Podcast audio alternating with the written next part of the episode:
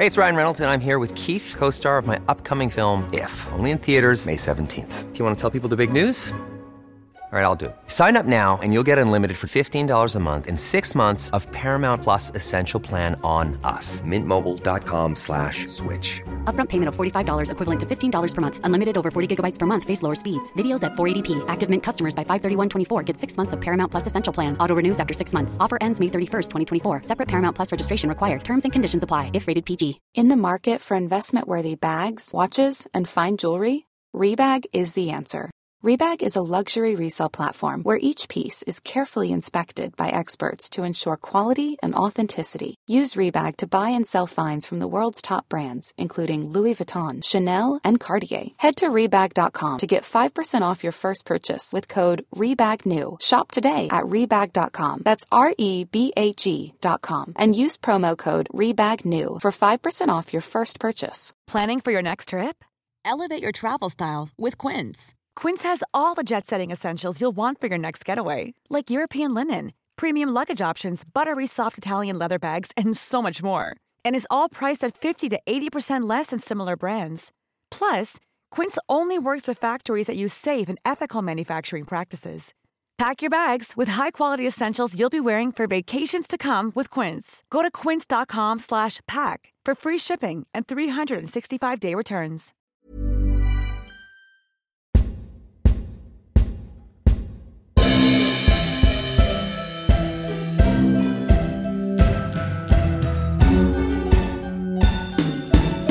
Really 007. So, Tiffany, the guard who's with Tiffany, he gets shot, so that's how she's freed. And then Bond, a bit more stunts. Bond using a rope to swing underneath the rig. Can't quite remember now why he's hmm. doing that. I presume there's a reason. He finds like an escape hatch, doesn't he, in the brig, and Right. he has to then go down onto a like a rope wire. There's there's Chris pointed this out earlier, the circus performer Yeah. thing. There's there's the theme, tightrope walking. There you go. That was totally intentional. Yeah. Do you know it's fine that, that, that as the helicopter there's that there's a couple of Yeah. shots, the helicopter's approaching.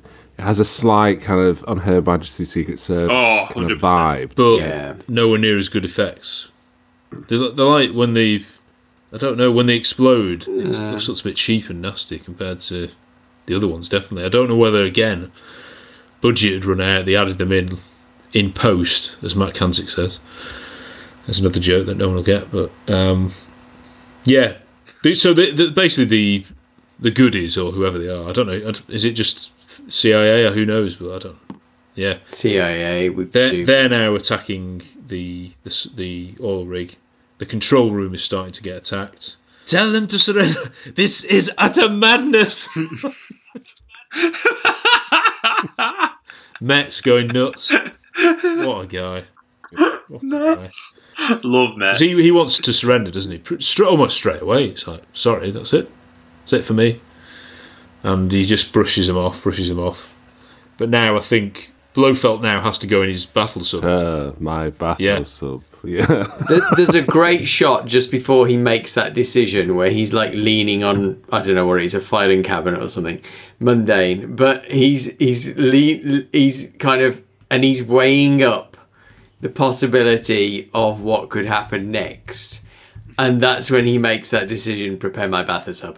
Uh, which is like the obviously the coward's way out, but I love that shot where he's like, okay, this might go very, very south. So, to embarrass So, myself, yeah. until you've said it now, I thought it was battle sub. Oh, Isn't really? it, isn't it You- you'll be right. sub? Yeah, Bath- it is. oh, it doesn't- Like, uh, Which doesn't mean anything. Do anything to, to for battle, does it? It's not much use. It's No. Yeah. oh, good. Well, you didn't laugh at Well, me. you I thought can't take a bath in it either, so. bit of a funny name, isn't it? It's, that's silly, silly. Um, but yeah, I don't know. It was quite. As kids, I can remember liking this thing, and I like the kind of look of it. A bit of Flight of the Navigator. It's all childhood, all, all linked. isn't it? It'd be much more logical to just use a helicopter, Yeah. though, wouldn't it? yeah, Yeah. But it's not It's as not. entertaining. I agree with and it. it needs to be on a crane. No. But you don't get to do anything with it. And that's the thing. The other Yeah. thing is that, you know, if it, if there was a, then there was a chase scene, Oh. them all going after the That'd be sword. good. But he just gets swung around and that's it. Wake up, man! I man! think you said before, David. Lower wasn't, away! wasn't that the plan for it to have a chase scene? There was Oh, meant was to it? be a place a chase. There- scene, wasn't yeah, there was supposed to be another. There was that wasn't. This wasn't the final act. Well, it was part of the final act, but it was the prelude to it. So there was a whole B- Blofeld escapes in the bathhouse. So Bond gives chase, and then they end up at a salt mine, hmm. and there's a physical fisticuffs in the ah. salt mine. And uh, essentially, Blofeld ends up getting pulped in this in the same. I always think from my descriptions of the of the screenplay for that segment, it always reads like the death of Benicio del Oh, right. Toro in Oh, License wow. to Kill. So it's that kind of someone gets pulled into um, a like mulching device essentially. So that's how Blofeld was originally supposed to meet his end, but they did run out of budget, and Guy Hamilton was also thinking this is a lot. This is going to make the film very, very long if we were to add this 10 15 minute sequence on the end. So they decided just to end it then and there on the oil rig, which is why I, you know, as much as I defend this film, the ending in a sense does feel quite anticlimactic. But hmm. until we Until get we to, get the- to the yeah, cruise ship. it's a, I think it's a great ending, but Yeah. it doesn't. You know, it's an unsatisfactory, it's unsatisfactory ending in terms of the end battle and the Blofeld.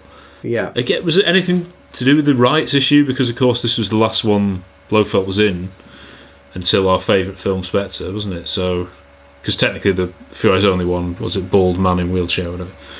Um, I think they wanted to definitively kill off the character. yeah, um, and that was their intention. But that you know, swinging a bathosub into the, it does leave it somewhat open. oh yeah, doesn't it? yeah. Well, you presume he's alive. I absolutely love that he's like he's being swung around and it's being destroyed bit by bit and like it's crashing Oh, into yeah, the yeah. control base. Yeah. While this is all happening, everyone's running out firing, and that guy is still just going. Calm. he, he's not. He is not leaving that post under any. He was talking about the production. That guy It's is not- two minutes left to film us.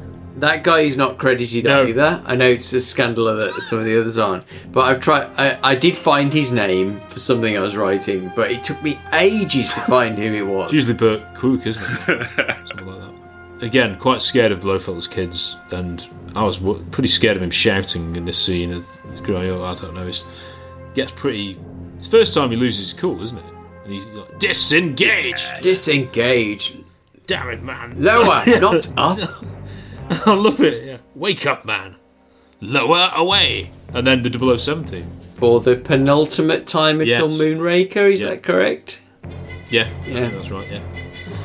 Um, it go, it comes in as Bond knocks the sub into the wall, so he's like smashing it, isn't he? To try. And, I don't know what his intentions are, because obviously he gives up on bashing him and has to get out eventually. But we, my favourite line, I keep saying it, but then he, he sees Tiffany. And she's got the gun. It is an American accent, isn't it? Shoot him! Shoot him. Shoot him! What's going on? Shoot him! I love it. Just- it's like he genuinely looks exasperated with it. It really does.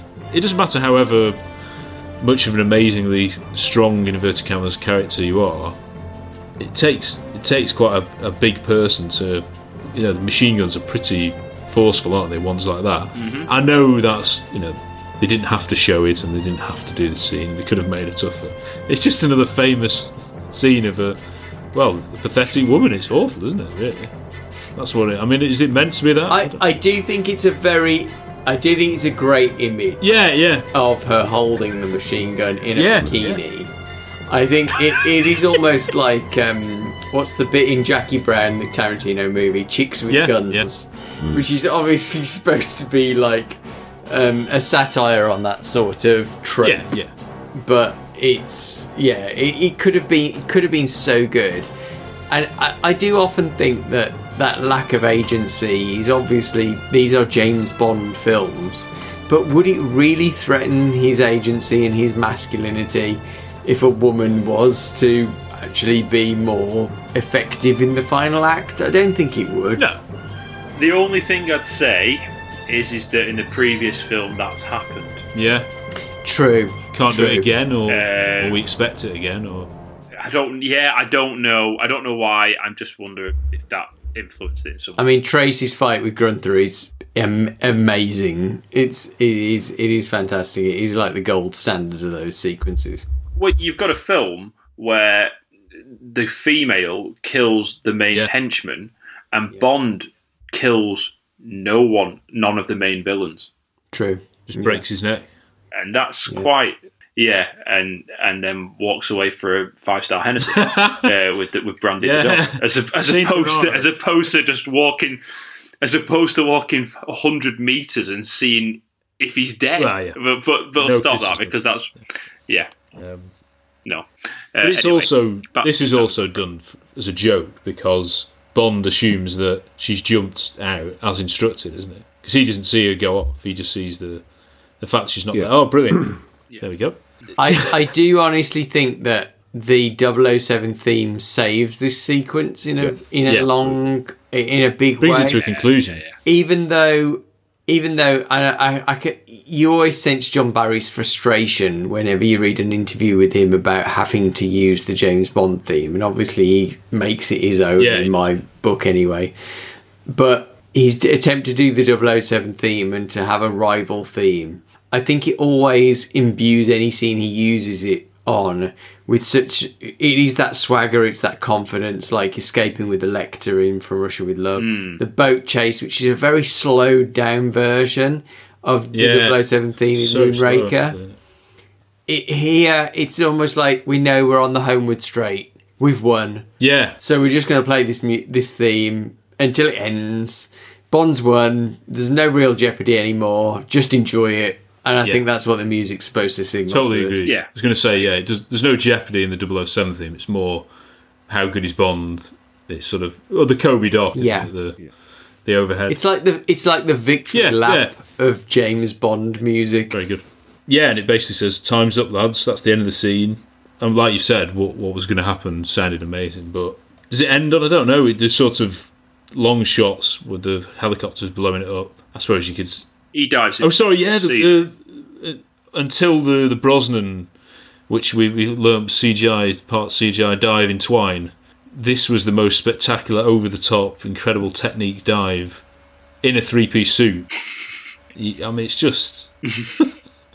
it's so good. It's almost distracting. You know, it's not. It's not a panicked jump. It's like, you know, t- tens thrown in the air for this incredible dive Bond. But it looks like it's Sean Connery. So, yeah, yeah, I don't know. We we were there. We're there at the, yeah. Well, it's that word, isn't it? Climax of the film. in, I can't, Things are going to get dodgy Yeah. from this point onwards. Let's be honest. I understand what your take on it, of course, uh, David, as as we've read your article, and growing up again, you didn't really get the the subtleties of it, I suppose, and they're not subtle. No. They're, they're not subtle anymore. Well, yeah. Obviously, we cut Yes. to. Uh, is it supposed to be the Queen Mary? I don't know I'm not sure what. I'm not sure Margaret, what cruise wasn't it, ship is, but um, the hovercraft. Yeah. yeah, it's, it was the Princess Margaret, the hovercraft. I'm pretty sure it's supposed to be the Queen Mary. Um, Where's it So, from? Is this like months a later? Who, we don't know. It doesn't really matter. Yeah, Yeah, why- on a ship. Why a cruise ship? Yeah. A, a feeling I always had as a kid is like I thought everyone with the streamers and whatever was supposed to be like celebrating Bond and I don't know what the. Tiffany, No, no. but it's just like that's not very secret, then is it? So uh, no, obviously it isn't. It's just supposed to be the the setting sail. Now I've been on a lot of cruise holidays over the last ten years or so, and um, I've never seen that sort of send off. Yeah. really. You know, I've I've I've I've had some, a bunch of taiko drummers in Japan kind of celebrate our leaving port sort of thing, and that's about as that's about as extreme as it. Now, obviously, it might have been different in 1971 Yeah, yeah, because not as many people went on cruise holidays, and it was maybe seen as more special and all that sort of thing. I don't know, but it's it's kind of that grand finale sort of celebration sets us up for that. But the centerpiece is obviously the meal delivered by Winton Right. Kid and we have that great dramatic irony of we know who they are. But this is why this sequence is so brilliant. Yes, it is. Let's just get this out of the way now. It is intensely problematic from a representation of gay characters standpoint, but it is still a brilliant, brilliant sequence in the way that it's structured the dramatic irony of us knowing Wint and Kidd and we've seen them reoccur throughout the film and Bond doesn't know them and then discovering who they are by smelling you know the, the aftershave is is so good mm. it's almost like the whole film has been leading to this Yes. point rather than and that's why I think this film is so satisfying because the oil rig and the diamond laser and the whatever is kind of a fun distraction for an hour two. but the Very good. The the, the the actual the actual structure of the film is really Yeah. Wint and Kidd and them plaguing every other character. And it really pays off in this scene, I think. Before we get to the, the thing though, the shot. I mean, we do Felix and uh, Willard Whyte's there. I don't know why he's there, but cheering them off. But they, they sort of say they don't want to be found. The classic that would be a Bond trope, isn't it? Of course, you know the. Well, since Doctor No, really. If in, if in doubt, Yeah, get lost yeah, at sea. Which exactly. is most, which is the Yeah. end of most Yeah, Bond no phones. films. Yeah. Almost like a classic horror film. That shot of Winston Kidd looking on is so good. Mm. Like it zooms in on them. I just love it, and because the audience then will be like, "Oh yeah, I'd forgotten about them. Oh gosh, Yeah, heck, yeah, yeah. Okay, it's so good. But s- slightly blue shirt with Bond's latest tuxedo. no? Okay. Yeah, yeah, it is. I've it is. never noted that. It's not but you ever know, so you are slightly right, light blue yes. shirt, I think. Okay. But Tiffany's asking about their future. That sounds a bit serious. Is that right? Not their. It's in she. It's implied that that's what she's going to Hmm. ask, uh, but she never manages to finish the sentence because Winton Right. kept coming, and then she finishes it at the end, and it's just about actually the stars in the sky and getting the diamonds there. Which is great from, if we're talking about her agency and her losing it with the machine gun and the bikini, she's, she's as, and, and Bond is utterly complicit in this. They are actually, you know, they are quite well suited in that Hmm. neither of them want to settle into kind of monogamous After domesticity. forgetting on a and she get you know, did, didn't exist. So, yeah, yeah. Yeah, but she she gets that last line, which which actually I think does empower her. Between that But, though, she's you know, she's we're gone skipping ahead "Yee!" slightly. which doesn't really empower her. Okay, um, yeah. Maybe. So yeah, this is obviously another Ken Adam interior set at Pinewood. Again, there's some funny shots of them filming it, having a mess about on this, aren't there? Um, yeah, it's it's a gorgeous. I mean, it must, if it was real, it'd be so nice, wouldn't it? Like they've got their own balcony where they're sitting outside almost. Yeah, I was going to say not a this cruise. is um, as I say. As I say, I've, I don't know if you guys have ever been on a cruise holiday, but if you were to have that room on a cruise ship, it would Yeah, cost you yeah. thousands a day. I don't know whether Felix has arranged it for them. Don't know whether he could. It's Bond. It's Bond. The title theme's going on. It's all a bit happy. It's like a sort of classy arrangement of that. Everything's peaceful. And then Wint and Kidd arrive as waiters. Oh, with the compliments of Willard Whyte. Oh, So does that? I mean, Bruce Glover yeah, he's fire, isn't he's unbelievable. Yeah, he is. see. He is is quality. Yeah. and underneath, of course, the Bombe Surprise. It's it's just, it really is done very well. I think the scene. I think every aspect of it. Mm, what's Yeah. in it? then there would be no Yeah, screams. it's like screamingly funny. It's so good. Uh, it's just a shame it looks so plastic. I mean, like, And also it's broken. Yeah, yeah, I always, I, I always find it irksome that part of the meringue, I presume it is, That, yeah. part of the meringue, like outside of it, is like it's like broken. It's like, Previous did they really not Yeah. have another one ready on set? huge cherry in, in the middle. That's what she said. No, so we'll cut that. Cut that. Cut that. right.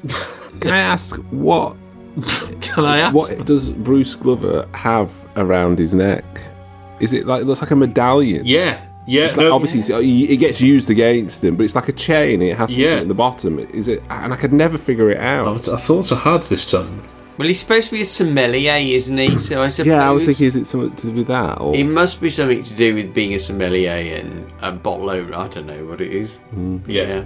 I mean, again, it's used against him in the fight, but oh, well, he uses it first, doesn't he? But oh, the first terrifying shot we get of Wintz holding aloft the bottle opener, it's almost you know he goes like threatening to you know you think he's going to do something then, but he he doesn't. Uh, so that's the first warning the audience get, and then yes. Bond notices his strong aftershave, And every time I smelled a rat. it, that's the first thing that tips him off, but it's actually the again like from Russia with Love, the wine, isn't it, that gets him out. Oh, it's just If you watch Connery in this sequence, he's Yeah. selling every single moment Yeah, yes. as he sniffs the cork, and then he realizes he can smell something else.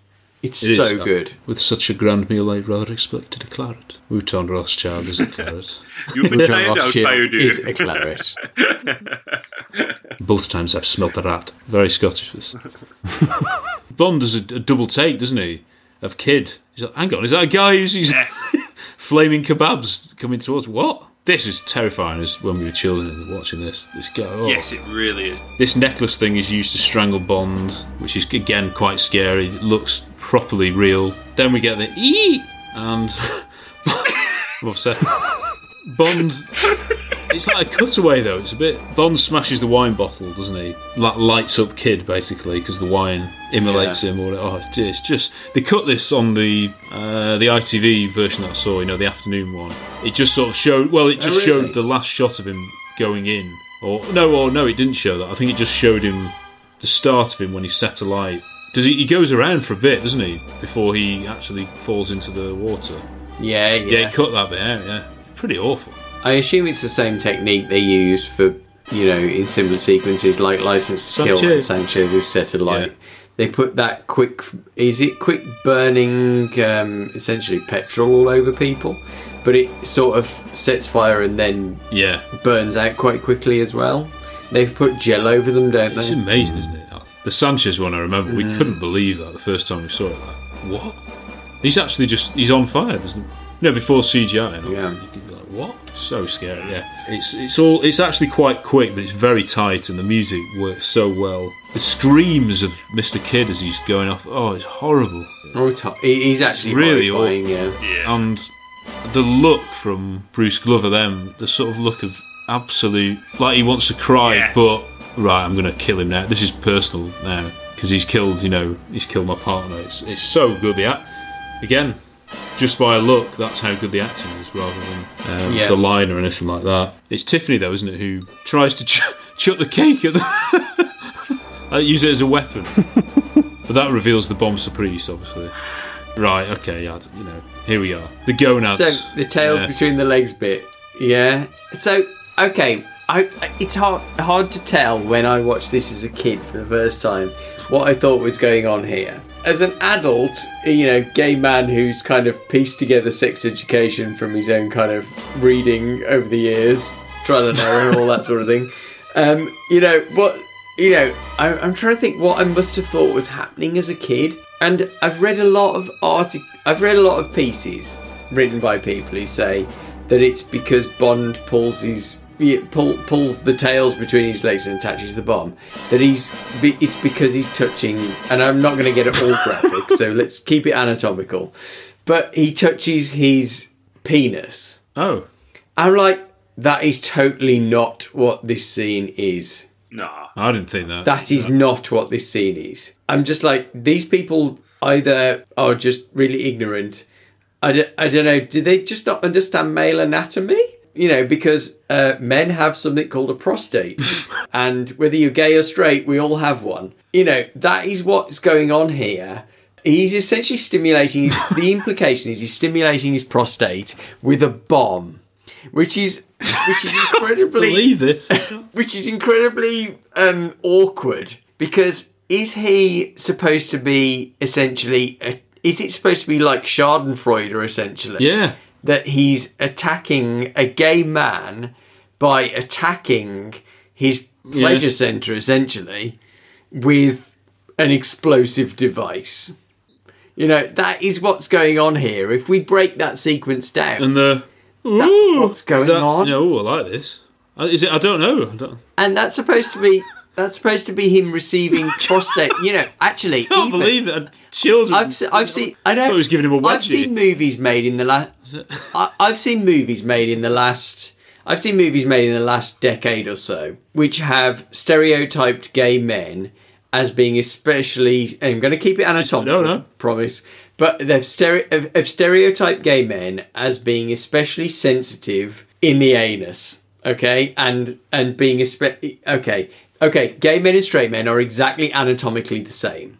Okay, so it is definitely a stereo. It, it's a stereotype damaging according to the British Board of Film Classification. It is it is, a stereotype that gay men have some kind of special pleasure centres, but Yeah. that it, that is the stereotype and almost the fear. Let's be honest, almost the fear of kind of gay men that you know for some reason they're all going to be anally obsessed i don't know but there is that there is that kind of that's what that sequence is playing off and it's that sense that idea that gay this is how i read it anyway that gay men are different to straight men biologically anatomically and that bond can therefore have his revenge on this gay man Yeah.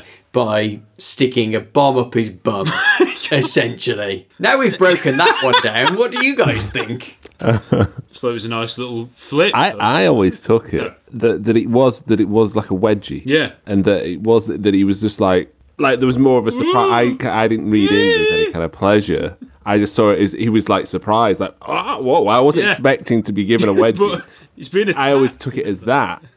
yeah, yeah, yeah. I, I this is Diamonds Are yeah, Forever. yeah, call, call me naive, but I also felt the same as Chris. yeah.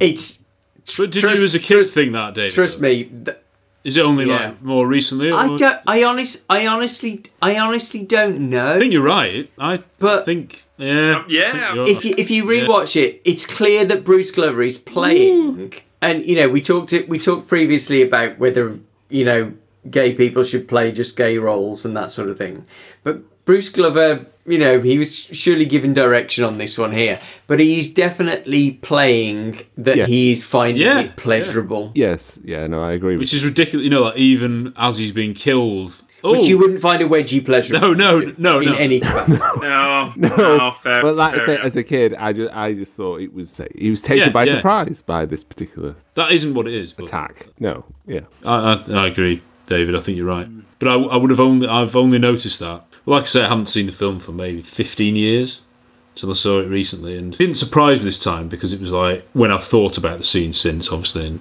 heard people talking about it, you're like, oh yeah, yeah, that's blatant, isn't it? And there is perhaps, and maybe I am kind of taking it to the next level here, but there is that sort of implication that Bond as the alpha Yeah, male is, and again, I'm going to keep it family friendly, but that he's the dominant kind of partner in this interaction.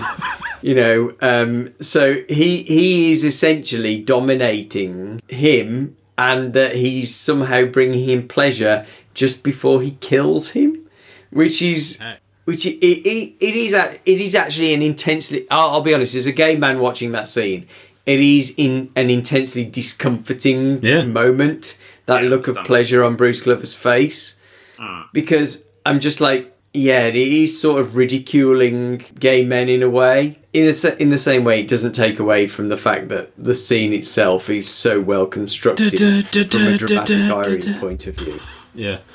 yeah just in a in a in a I say, in a in a in a practical sense. Do you not actually see the bomb between his legs? You know, it's not actually inserted into him, no no no of course not but it's Is it kind of attached like. to But you do like see it or- because his hands. Does he? His, ha- his Is it the hand- neck thing? Is it? His, does he grab his hands as well? No. His hands, his hands are attached these- to the tails, which he Yes. de- which he's already They pulled flip. between his legs. So Bond's hands are between his legs, and then he attaches the bomb to that, Oh, that's it. Yeah, and then he. Right. The flip is and then he sends Yeah. him flailing over the Yeah, yeah and then over explodes the before. yeah. because he, he does the gag. He's certainly left with his tail between his legs. Is that Yeah. does that mean his, his dick Which again? I mean, you know, Taylor's sometimes has, of- has often been seen. Taylor's been seen as a euphemism Yeah, yeah, for penis as well. So it's that idea that he's essentially I don't know, is the idea that he's it's not Bond having sex with him, but he's forced him to have sex with himself. Either, uh, I, you know, I've spent a long time poring over that sequence um, over the last year or so, and it never gets any less discomforting. In fact, it kind of the more you think about it, the more you kind of think this is why this film has been re-rated in the UK. Well, I was just going to say that. Is it? Like, Yeah. When when are we putting in? When are we putting a new re-rating for an eighteen? Yeah, like yeah. human centipede kind of stuff here. Yeah. It's, I'm, I'm, I'm sorry. But I'm they didn't cut that bit. yeah, I know, I know what you Uh, mean. yeah. They cut the bit Yeah. with strangling the woman, but they didn't cut this bit. Interestingly, you could argue. I am just so sorry that like you know this must be. No, no, it's it's nothing to feel, you know, uh, you know, sad about in a sense. It is just that, as I say, I've seen films made in the last decade or so which have perpetuated that stereotype that gay men have a special kind of affinity for having things put up their backsides, which you know, I'm I'm not gonna you know get too personal or anything like that, but it is it is nothing exclusively in the anatomy of gay men. It's just that that's you know you know the reality of you know gay sex essentially. Not you know, I, I, you know, there is no such thing as gay Stephen Fry. sex. You know, th- there is a yeah, there are there are loads of people. uh, Um, there are loads of uh, really inspirational kind of educationalists, academics, and whatever who have taken pains to point out there is no such thing as gay sex because it is just sex. What we're actually talking about is not heteronormative sex in you know very traditional kind of conventional me- way whatever whatever whatever. You know if you're talking about you know men's anatomy then we are all identical more or less. But it, it, there is that idea that only gay men receive pleasure in a particular way and that's what i think diamonds Are forever is playing like, with. Yeah, like Bond's like, oh, I know where he's vulnerable.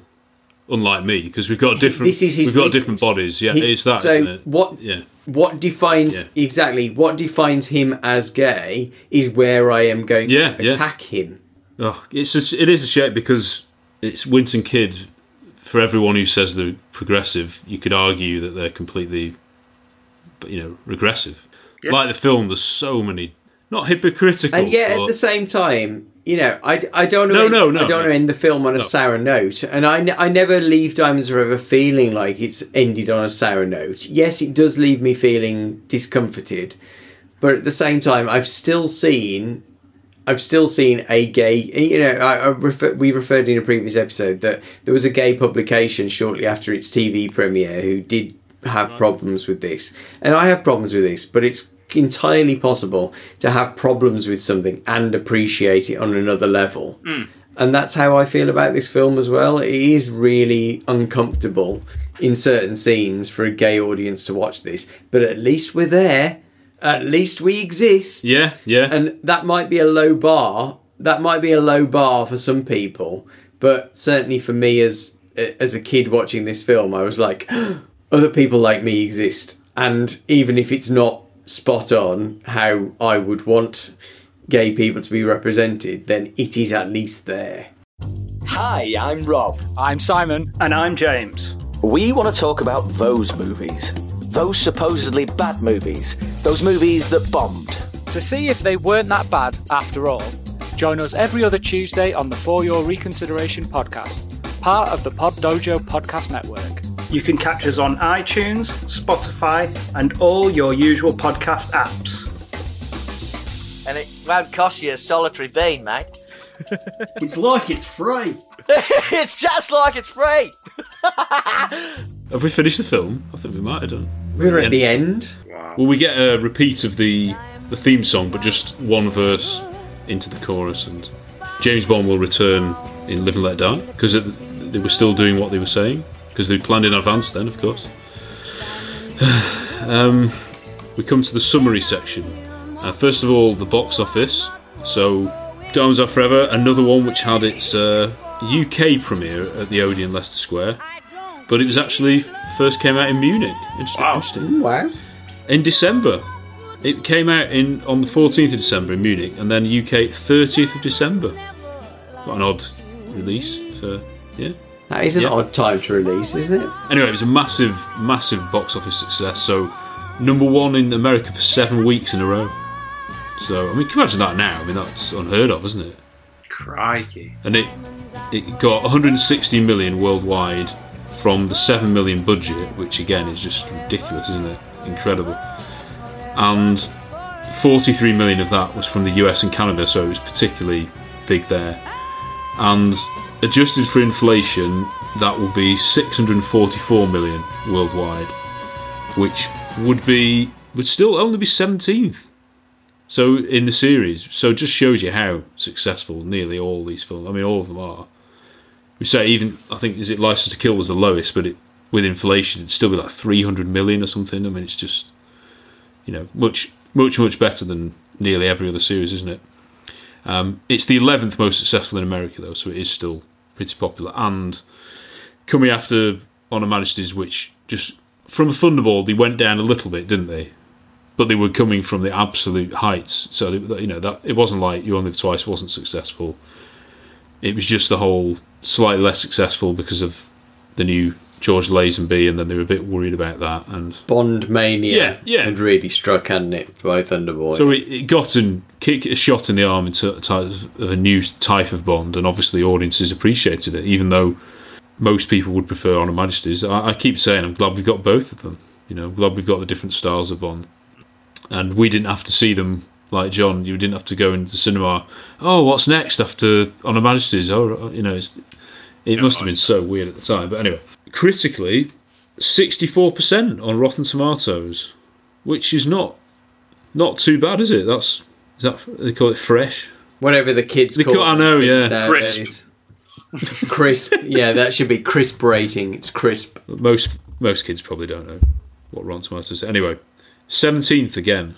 So it was above Spectre. So above Spectre and one below Quantum. So three pretty much derided films, I think, in the Bond in the Bond fandom, even aren't they? So, this one, of course, isn't justified. Hmm. Anyway, yes. so the Rotten Tomatoes website says Diamonds Are Forever is a largely derivative affair, hmm. but it's still pretty entertaining nonetheless. Thanks to some great stunts, less stunts than normal, witty dialogue, yep, hmm. yep, and the presence of Sean Yeah, Connery, yep. 100%. Fair, fair. Yeah. Just to rattle these off, just yeah. Metacritic, it has fifty nine, which is the fourteenth highest one.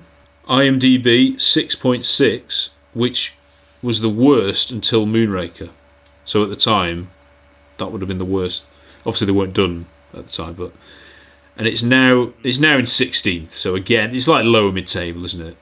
It's not as low as these latest Twitter polls, which have diamonds in the twenties, don't they? All of them, pretty much in the bottom, in the relegation zone, really. yeah. Ooh. Poor, poor. yeah. It was nominated for an Academy Award for Best Sound, presumably for the presumably for the mud pie sound effect. Left. yeah, that ro- that rotten potato sound. It's for Tiffany Casey's sound at the end. Can't do it enough. Or or Bambi and Thump or Yeah, Bambi yeah. and Thumper's sound effects as recreated by Tom and his brothers. We're weird. We're weird. If if I have nightmares tonight, Tom, Yeah. you are responsible. It's a, sc- it's another scary bit of the film. Not as scary as our impression of it, but yeah. Anyway, Roger Ebert, who his review said, he said, you know, the plot was a bit irrelevant and there were moments of silliness. So he did criticise the moon buggy, no offence, um, and the robot arms. He praised the Vegas car chase. See, yeah, I, thi- I thought it was Yeah. good. Um, I'm a fan of the car chase. New York Times, a nostalgic journey down memory lane by jet, by helicopter, by hearse, by moon machine, and by barefoot across deep pile rugs to king size beds in hotel rooms as big as Nevada. A lot of things have changed since You Only lived Twice, the last real Bond adventure, or right, get out.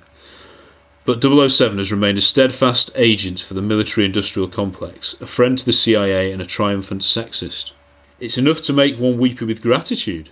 These are contemporary reviews, of course. Diamonds Are Forever is also great, absurd fun, not only because it recalls the moods and manners of the 60s, but also because all the people connected with the movie obviously know what they are up to.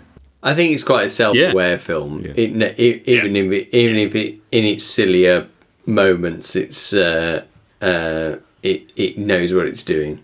It, yeah, I mean, no, there's there's quite a few more, and the they're often very kind towards Connery. Thankfully, at the time, Connery. I think part of it was he's back, so we're grateful in a way. No offense again.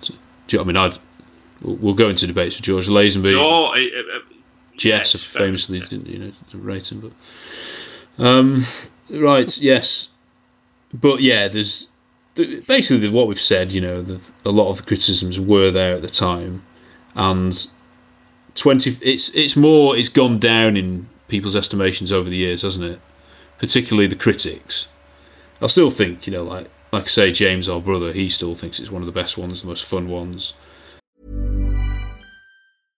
How would you like to look five years younger? In a clinical study, people that had volume added with Juvederm Voluma XC in the cheeks perceived themselves as looking five years younger at six months after treatment. Look younger, feel like you. Add volume for lift and contour in the cheeks with Juvederm Voluma XC. Reverse signs of aging by adding volume to smooth laugh lines with Juvederm Vollure XC. For important safety information and to find a licensed specialist, visit juvederm.com. That's J U V E D E R M.com. Not for people with severe allergic reactions, allergies to lidocaine, or the proteins used in Juvederm. Common side effects include injection site redness, swelling, pain, tenderness, firmness, lumps, bumps, bruising, discoloration, or itching. There's a risk of unintentional injection into a blood vessel, which can cause vision abnormalities, blindness, stroke, temporary scabs, or scarring. Talk to a licensed specialist to find out if it's right for you.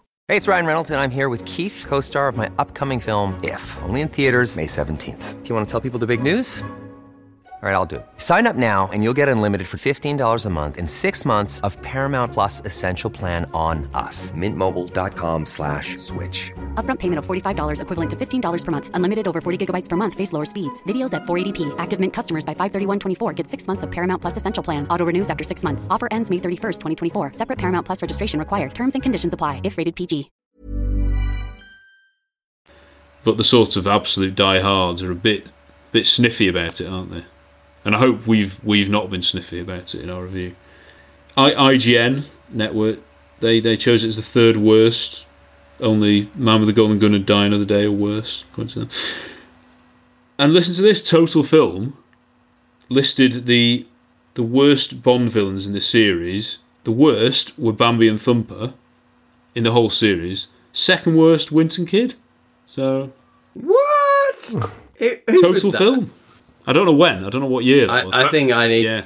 Yeah, we need, bet to it's send, about- we need to send Winton We do, yeah, yeah. to the total film offices. Like, Yeah, so guys, right, we've we've you know discussed it at, de- at depth. Um, quickly, I suppose. w- Uh, favorite bits, favorite parts. Chris, what would you say? Or its strengths, at least. I think for, for, for its strengths is definitely the, the, the dialogue and some of the characterization. I think you know revisiting this, I, you know, I always sort of dismissed Tiffany as just because I just often just remember her just falling off an oil rig, you know. But actually, up until about two thirds of the way through it, she's a really great character, great dialogue. She, you know, she gives as much as she gets. I really appreciate um, Connery's performance more than ever because he, he, he just completely just owns it that he just comes in and he looks relaxed and he looks like he's having fun. And you know he just yeah he just exudes just charisma and just style. He's just fantastic in this one.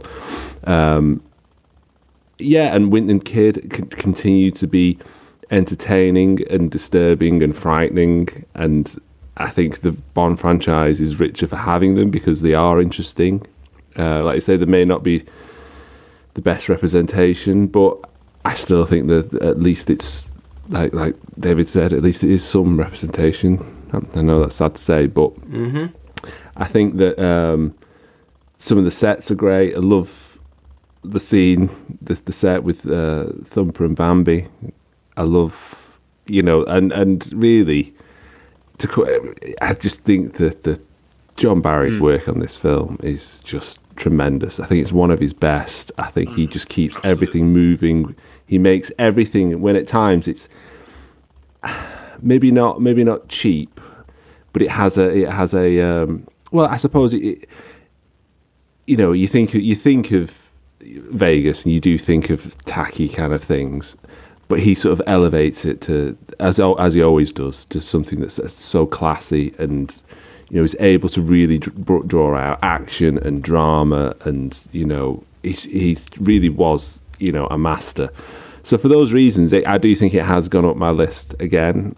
I think it was one that that was always I always enjoyed. But then this is the thing with the Bond series. There's always that list. You end up because you mm. push something up, you push Yeah. something down, and that's what's kind of happened. I think I'd, um, yeah. There's a lot. There's a lot more than I ever thought. I think having kind of reviewed it recently, and having talked about it for so long, that For many um, weeks. there's a lot more going for it than I previously kind of thought. I never dismissed it. I never thought it was just a silly, you know, stopgap before we got Roger Moore or anything like that. But I, I, I, I like to say the, the the dialogue really stands out for me as well as the um, the music. I do have everyone's rankings here for what they're worth. Because I think yours, Chris, you said you might have, you keep changing them all the time, obviously. And originally you had like Skyfall, you had fairly high, apparently, didn't you? And now I'm seeing that that's fourth bottom. So that was after the review as well. Yeah. but one above it is Diamonds, I'm afraid. So it's in 20th. You don't mm. have to, you know, it's not, there's no shame Yeah, here. no- I would I would again. It, would- it would it was definitely moved up again. Definitely moved. Well, has it gone above Casino? I Royale? think those rankings. Yeah, they're, they're not. Yeah, they're not. just I they, I I do I, I do join in on those ranking things in on social media, but I always feel really really bad because even even a not great Bond film, you mm-hmm. know, and I'd definitely put Die Another Day and Spectre and you know some of the others. You know, sort of towards the lower end of the pack. I'd still probably much rather put one of those on Absolutely. than most movies. Mm. So it's it is all relative, and I think that's you know I always put Diamonds Are Forever in my top five, partly because I do always want to champion an underdog. That's part of my personality, mm-hmm. and sincerely, it's always yeah, as far as I can remember, it's always been at least in my top ten. You know, regardless of whether I want to kind of give it a leg up or not. Yeah, I don't know. I, I it's fun to rank things higher than other things sometimes, but I think all Bond films have their saving graces. Yeah, absolutely. Yeah, there's not there's not one that I, I, I intensely Really? Dislike. They've all got something. Well, they've all got something going for them, like you say. And I think that for for the majority of films is that you can be uh, you know it could be reviewed as absolute crap, but if you do give it you know some attention, you'll find that there's an interesting camera shot. There's a bit of you know some decent acting in there, or, or ni- even if it's one piece of dialogue in a film there's usually something in it. And I think for, for Bond films, the standard is so high that you end up kind of nitpicking. Yeah, you do yeah, feel def- that you need to rank them. They should. They should. The ranking is really which are your favourites. That's what it is. It's not. It shouldn't be a negative Yeah. thing. It should be. Yeah. Yeah. Like if you No. if you just do Yeah, your top yeah. five, that's more positive, isn't it? You know, because you must love them all. But I'll be honest. It's I've like twenty. it's not what are your bottom. Yeah, yeah, Yeah, it's not your what. What's your bottom pick? It's like what's your least exactly. favorite Yeah, pick. Yeah. Yeah, yeah. I just happen to like others Yeah, yeah. more than this. Mm. That's what it comes down. And there's there's the two types on there. There's like what's technically a good film, you know, the Casino Royale the from Russia with Love, and then what do you want to whack on as something really enjoyable? Octopussy, A View to a Kill, Maverick on the Gun. Yes. Um, yeah. th- th- Well, there we go. We've achieved. We've achieved what doc, what Doctor Metz wanted to set. What, what wanted to do. We've achieved world Yeah. peace. Yeah, we have. Yeah. He may have been disappointed in his compatriot Blofeld, but you know he he he's found Yeah. a kindred spirit in us. Will you please leave, you irritating man? do you think Uh, he perished at the end? Oh, it's- I hope, hope not. The world Died needs more Doctor Metz. for Yeah. world peace. It could be like one of those. Well, if you can bring Sorry, back go. Blofeld, we can bring Yeah, back yeah. Metz in the next one. Yeah. They could use him, can't they, for good? You know, to avoid his prison sentence Mm-hmm. will work for us. Yeah, one of the, one of those ones. Don't know if that happens in real life. And we're looking forward to the moment in No Time to Die where Blofeld gets out. World's greatest military march. Yeah, yeah. The audience are like, and gives, that to Daniel Craig. Do you We'll be remember like, this yes, from our childhood, yes. James? and he'll probably That has validated our childhoods. And he'll probably like, oh, I hate this, and smash it up. Or something. Last Jedi esque, you know. just, uh, do you think it's an unusual one for, for Sean to end on? It's a good one for him to end on in that he is definitely one of the highlights in it, but I just feel a bit bad sometimes that people seem to think he got less and less interested, and then Diamonds is just silly and not very good. And you know, it's uh, Sean he was almost people assumes that everyone loves him, so he doesn't get as much praise as perhaps he should now. It's like it's too it's almost boring to give Sean some praise because we know how good he is, but then everyone everyone like everyone likes a hot take, don't they? And like, oh, I actually like this much more and all like that, that. and then actually no, just can we give Sean Connery some praise again because he's he's a very good actor. I think he's very magnetic to watch in these movies, and I think that's really, really easy to take for granted. And especially this one, where people say he's. Uh, I think it's usually You Only Live Twice. Yeah. Where people say that he's kind of sleepwalking, but he has. He has so many great moments in that film, and you don't know what was going on. You know, it's probably quite a difficult Yeah. shoot. You know, uh, for a Western film to shoot in Japan, you know, then was was relatively unheard of, um, and you can sense he feel you, do sense he feels much more at home in Diamonds Are Forever, and that comes across in the performance. So I, I never really get the idea that Sean is sleepwalking through, as it's certainly not a linear thing. You know, even if there is sort of a bit of a you know doing it for the paycheck element to you only live twice, which I don't subscribe to. It's certainly not the case with Diamonds Are Forever. No. It's really brilliant in Diamonds Are Forever. Never hated it. My issue with is the main thing has been I, I try and look at things fairly, and I've been someone who has been very, very critical of what's happened with the series um, from Spectre. We've had an amazing. I think Skyfall set it up well where we could go, and it seemed like Spectre undid a lot of that work. And if I'm sat back and looking at it impartially, if On Her Majesty's Secret Service was released in 2015, uh, in 2012, sorry, and The Diamonds Are Forever was released in 2015, the lack of continuity there would have caused a massive media outrage Yeah, would, in yeah. terms of the critics there because there's lack of consistency. And, and and I'm just and my main thing with that has been because I love Majesty so much, I feel shortchanged that I've never been able to see Blofeld get his comeuppance in the way. Uh, I wanted to see this revenge, this revenge thriller that includes Marc-Ange Draco, and see that. But that is not to discount Diamonds Are Forever as a film. Because for me, the perfect scenario would have been if Diamonds Are Forever was the sixth film uh, after You Only Live Twice, and then you'd have had On Her Majesty's Secret Service, and then you'd have had one more, and then you'd have had Roger Moore come in and do Yeah, Live yeah. and Let Die. But hindsight's a great thing in it. You know, we're all. It's not the way it happens. And actually, those four year break for Sean Connery, I think, did do a lot of good because I do think he comes back and he is refreshed in this. He's a different kind of Bond to me than he is in, say, From Russia with Love. I do feel that, but he has the screen presence and he is magnetic. He is most certainly the biggest movie star Yes, yeah. out of the six Bond actors. There is something about him that when you watch him, you go, it's like the Marlon Brando effect. You are completely and utterly magnetized to him as a person when you watch Sean Connery. And uh, this is very much so in this. The massive positives of this are the dialogue. The dialogue superb. As with the vast majority of Guy Hamilton films, pretty much nobody gives a bad performance in the acting stakes. As I said at the beginning, I think Charles Gray's performance is superb. I actually really like him as a villain.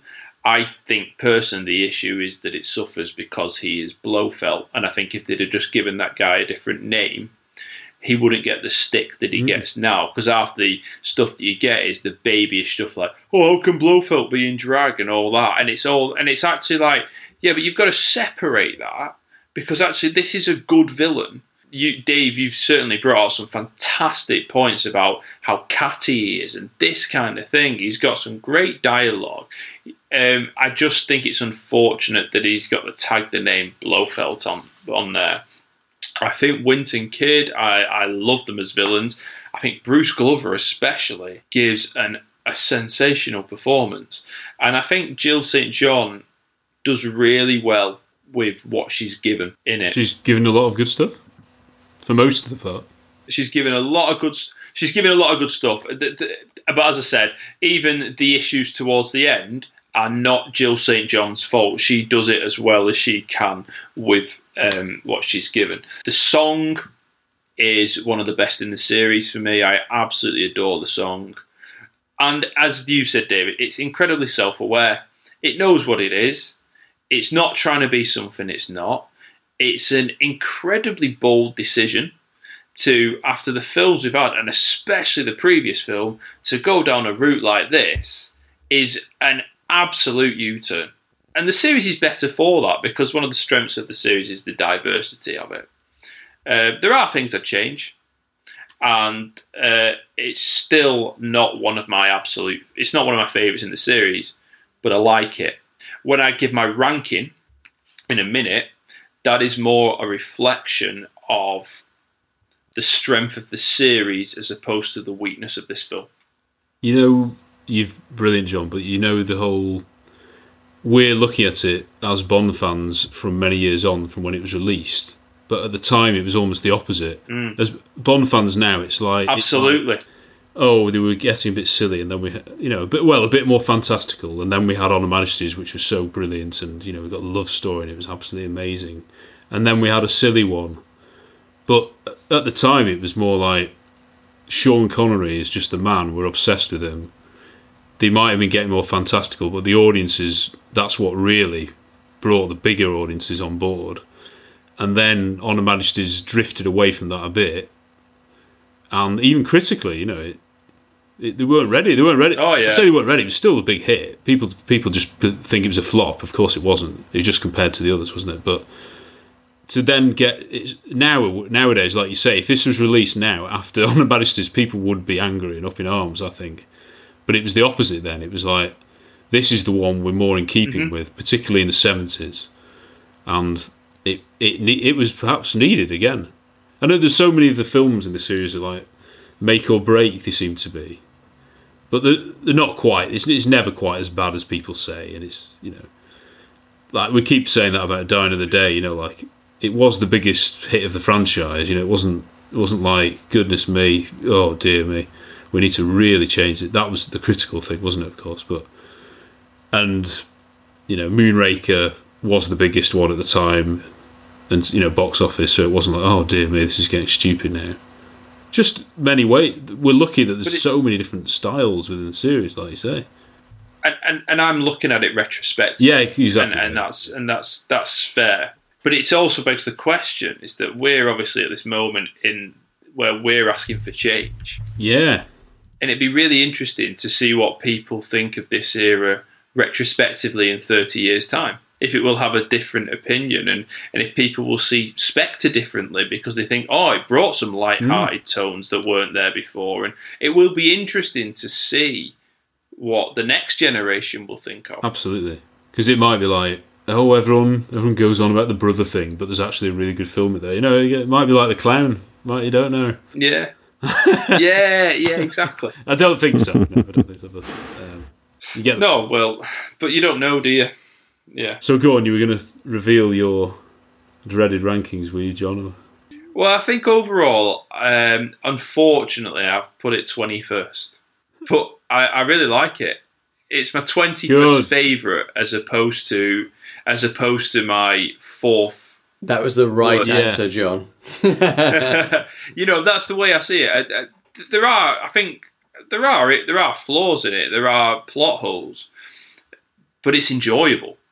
You sit down and you watch it, and I put it in that same category as Man with the Golden Gun, and the only reason I think I put I think I switched them two round, and I think the reason I switched them round is because, especially when we talked about it, the complexity of Scaramanga is outstanding. But but I, I put both Diamonds and Forever and Golden Gun in those kind of two films where I think they have flaws, they have plot holes. If you wanted to critically assess it, you could tear it apart if you were being really um, pretentious. But you can also sit down for two hours and really enjoy both those films. And and surely, as we keep going on about how James Bond is about escapism, that's the purpose of a James Bond film. No, I'll keep it. I'll keep it succinct. So, just in terms, I agree with absolutely everything you guys have said, but I think objectivity is impossible when it comes to films we watched, particularly when we were younger. So there are quite a few movies from the 1980s. Are we were we all were we all born in the 80s? Yeah. Yeah. So there were quite a few movies from the 1980s which I didn't watch the first time around because my family weren't particularly like movie going people and whatever. So I've never actually got around to watching Karate Kid, for instance, and you know all that sort of uh, uh, quite a few of those films. And when I've watched those as an adult, you know, I watched like uh, the Arnie film Commando the other week because there are quite a few people. Uh, yeah, I, wa- I watched Commando, and I was like, I enjoyed it, but I know I would have enjoyed it differently had I watched As a child, kid. you I'd have probably been traumatized 18, if I yeah. watched that film as a Yeah, kid. Yeah, but you know, talk about gay movies, flipping heck. You know, the the eighties had a lot of those. Oh, yeah, yeah. Uh, so, um, Matrix, so yeah, objectivity. Oh yeah, objectivity is completely impossible when it comes to the children. It comes to, comes to the films that we watched as children. Um, I think if I do try to apply some kind of objectivity as an adult, I'm not a huge fan, and this is where this is the big difference in the relationship in, in between me and my husband.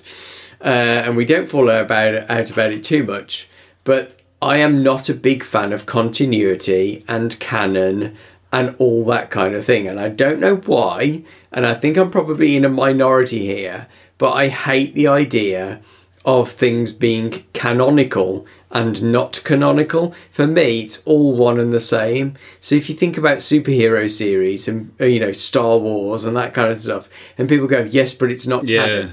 My response to that is, I don't care. You know, I enjoyed that. And I don't care whether it is canon or not, because all of these things have been made up anyway. So why do I care whether things are canon or not? And particularly when it comes to Bond, discontinuity is what I want. I do have a massive problem with the Daniel Craig era because I really don't want the films to connect with each other. Yes. Because I want the films to be like when I watched them as children, when they appeared on TV in a random order and I could enjoy them in a random order, and that was absolutely fine. I particularly like in Diamonds Are Forever the fact th- th- that it is very tonally up and down, and I do have a soft spot for films which are very tonally awkward, queer, if you will, 3. in the very broadest sense. Exactly, they refuse to kind of fit within a purely comedic, a purely, you know, the thing that I hate about the Marvel series, and I've watched all of them, so I, you know, I don't hate it in that sense. But the thing that I find really irksome about the Marvel films is that they are all sort of homogenized in terms of tone. They've all got Same that same, yeah, they do kind of go up and down. It's the same sense of humor. It's like every time you know exactly what you're going to get, and and that's great in a sense, you know. And Bond, you could say, is not that distinct, but you know, from film to film. But I disagree. Yeah. I think the Bond films do have lots of uh, lots of char- they are they are quite tonally distinct from one another. But that Diamonds Are Forever is a bit like films like View to a Kill, which has its really dark, sinister moments and its really light-hearted and silly moments. And I tend to prefer those kind of films where they really do mix the tones more. So that's ultimately why I like Diamonds Forever. I can't divorce it from the associations I had as a child. And as an adult, I really like films which mix it up tonally. So for me, it's it's always going to be there in the top ten at least. I totally agree with that. I think I'm like you, David. I I don't like it when something's too stilted or too silly. It you can have that and not do what John doesn't like, and you know the odd scene that just doesn't fit the Eyes Only thing, because you could say Diamonds throughout is consistently a bit silly, but also got some serious scenes all throughout. It's to- Yeah. okay. The tone's changed within the film, but it's the same. It's the same. It's not like one one half and then a second half. Yeah. Which, well, Casino Royale is almost feels like two films. Not they do meld together fairly well, but that, I think that's the problem that we we do say in the Casino Royale review, which eventually that will come out. If it was just left there as a one-off, it could be seen, like you say, John. If it wasn't undone by what came after, it would, even by us, be viewed as oh, that was a nice one-off, just to have him fall in love again and mm. Bond begins, or whatever. Right, we've done that now. Let's get on with. Let's have a different tone in the next film, or diff- you know, just a normal tone. Or it's when you go down. Right, audiences like that. Let's do another one similar to it and continue ten minutes after. I don't know. I think No Time to Die. Goodness me, I don't. Does anyone really expect it to be a completely different tone from the last few? Of course we don't. It's good. It's going to be a bit of a greatest hits, I think, of the last four. That's my prediction. I don't, I don't know what it is in human nature about you know that that tendency over the last ten or fifteen years to go for continuity and Yeah, it's a modern cinema episodic trend. storytelling. Yeah. I don't. It is. and I- I'm not sure what it is that you know because it's certainly a winning formula. Yeah, th there's got to be some kind of psychology behind that. Set time is six minutes. Six minutes. Do you not think it's probably due to the rise of uh, streaming services that have led to TV stuff? So the vast majority of popular TV stuff now is character-based episodic stuff where there's a development, and they've they've potentially taken that kind of formula to the Yeah. cinematic universe. Whereas in the eighties, it was more, Mm. oh, there's a new Arnie film, that'll be brilliant. You know, I don't really, you know, I don't really have to care what the plot is before I go in. I know what I'm going to get. I'm going to have great ninety minutes. I'll love it, and then I'll forget about it until the next time I watch it again. You don't want a fandom. I don't know. It was never the fandom of James Bond until recently, was it? Like the Star Wars fandom, like. Oh, who's Sn- uh, what's his name? Snoke, and oh, I've got a theory about who he is, and who, who's yeah, whose uh, father he was, and who he's actually, and all this nonsense.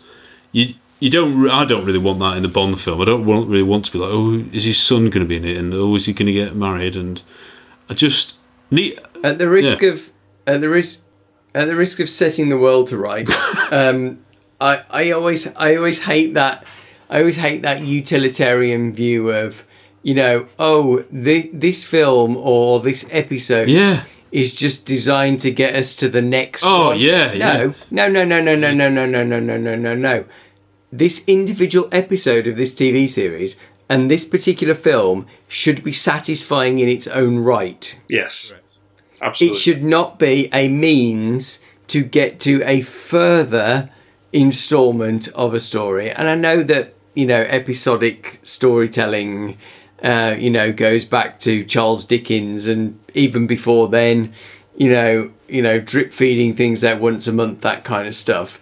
But I find it intensely frustrating when people go, "Oh, it only gets good by series Yeah. three Breaking or whatever." So what? I have to wait through like I have to wade through like th- thirty hours of my Absolutely. life to get to a decent story. I'm sorry, you know, I you know I'm not going to live long enough to watch all the great you know f- films and TV and read all the great books that I want to at this rate.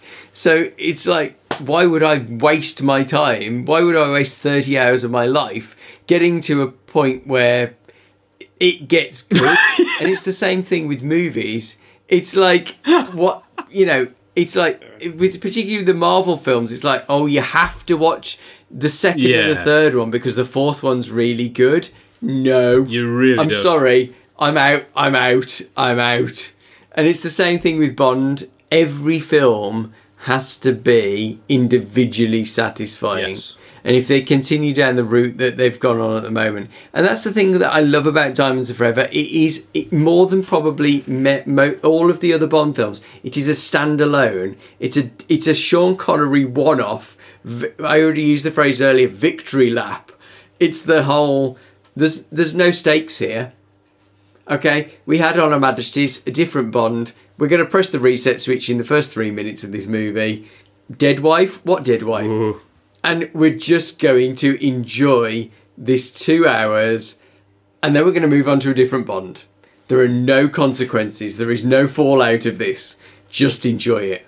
No, I completely agree. I completely agree with you. I think, uh, yeah, I think, yeah, I'm sick. It's that policing uh, people's like um, expectations and kind of enjoyment that you, you won't you won't enjoy this as much because you've not Yeah. done this bit. It's, it's like it's, this- it's rubbish. Should- if you're going in to create something, you have to. You know, the intention is it should be the best thing that you can create. It's not always the best thing, but that should always be the intention. So this, how they, well, we'll just be a bit half-hearted Yeah. here because we know the really good stuff's going to come next. Is is it's terrible. There's no way to create. So yeah, no, I completely agree.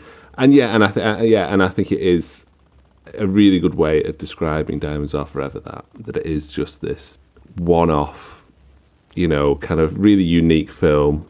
You know, and let's not worry about it. And you know, and I'd rather go and watch a film. And that's what you love about the series. It's like I'll just I'll watch you know Bond in in Vegas. I, I want to see now him in you know wandering around Harlem. You know, and I want to go here and I want to go there and I want to be with that type of Bond and I want to see that type of action. And that's what's what's great about the series. I think when you start doing these kind of long tail uh, sort of narratives, which is not what they intended to do. That's quite clear. But um, this kind of rewriting of history, it just it just weakens everything. It weakens those films that are actually in that series because then you now you're seeing them as you know it tarnishes that other. Oh, I didn't like Spectre, so now when I want to go back and watch Spe- Skyfall. I'm a bit like, oh, Spectre's coming next, Yeah. and it's kind of oh, I'm, uh, maybe I won't watch Skyfall. I'd rather just watch that film for for, for what it is. There we go. We've we've we've solved Cinema. solved Yeah, everything. solved cinema. Dr. Metz would be Dr. Metz would be proud. Will you please leave, you irritating podcasters? That's what the audience is saying. Right, thank you, gentlemen. This has been really enjoyable. Bumper, fascinating, bizarre. But, uh, yeah, it's it's been great fun, guys. I'm sure, like we always say, Diamonds Are Forever will be chatted as long as we're alive, won't it? There'll be new aspects we find with it. There'll be funnier bits that we keep laughing at, and more serious bits that we think, heck, maybe I shouldn't have done that. But it's a James Bond film that I'm glad exists. Again, it's like all of them. No, yeah. Why? Mm-hmm. Why just pick at these films because you don't think they're as good as the other ones? Like you're meant to be a Bond fan. You're a Bond fan because you love love James Bond, and you've got you've got an episode here. You know, 1971 in Vegas, a bit camp, a bit scary in places. You won't get that now. You will. You will not get a new Bond film which has got such weird and daring themes and sense of humour. It's a product of its time. It's got Sean Connery, who you know we're lucky to have had another one from him, and John Barry.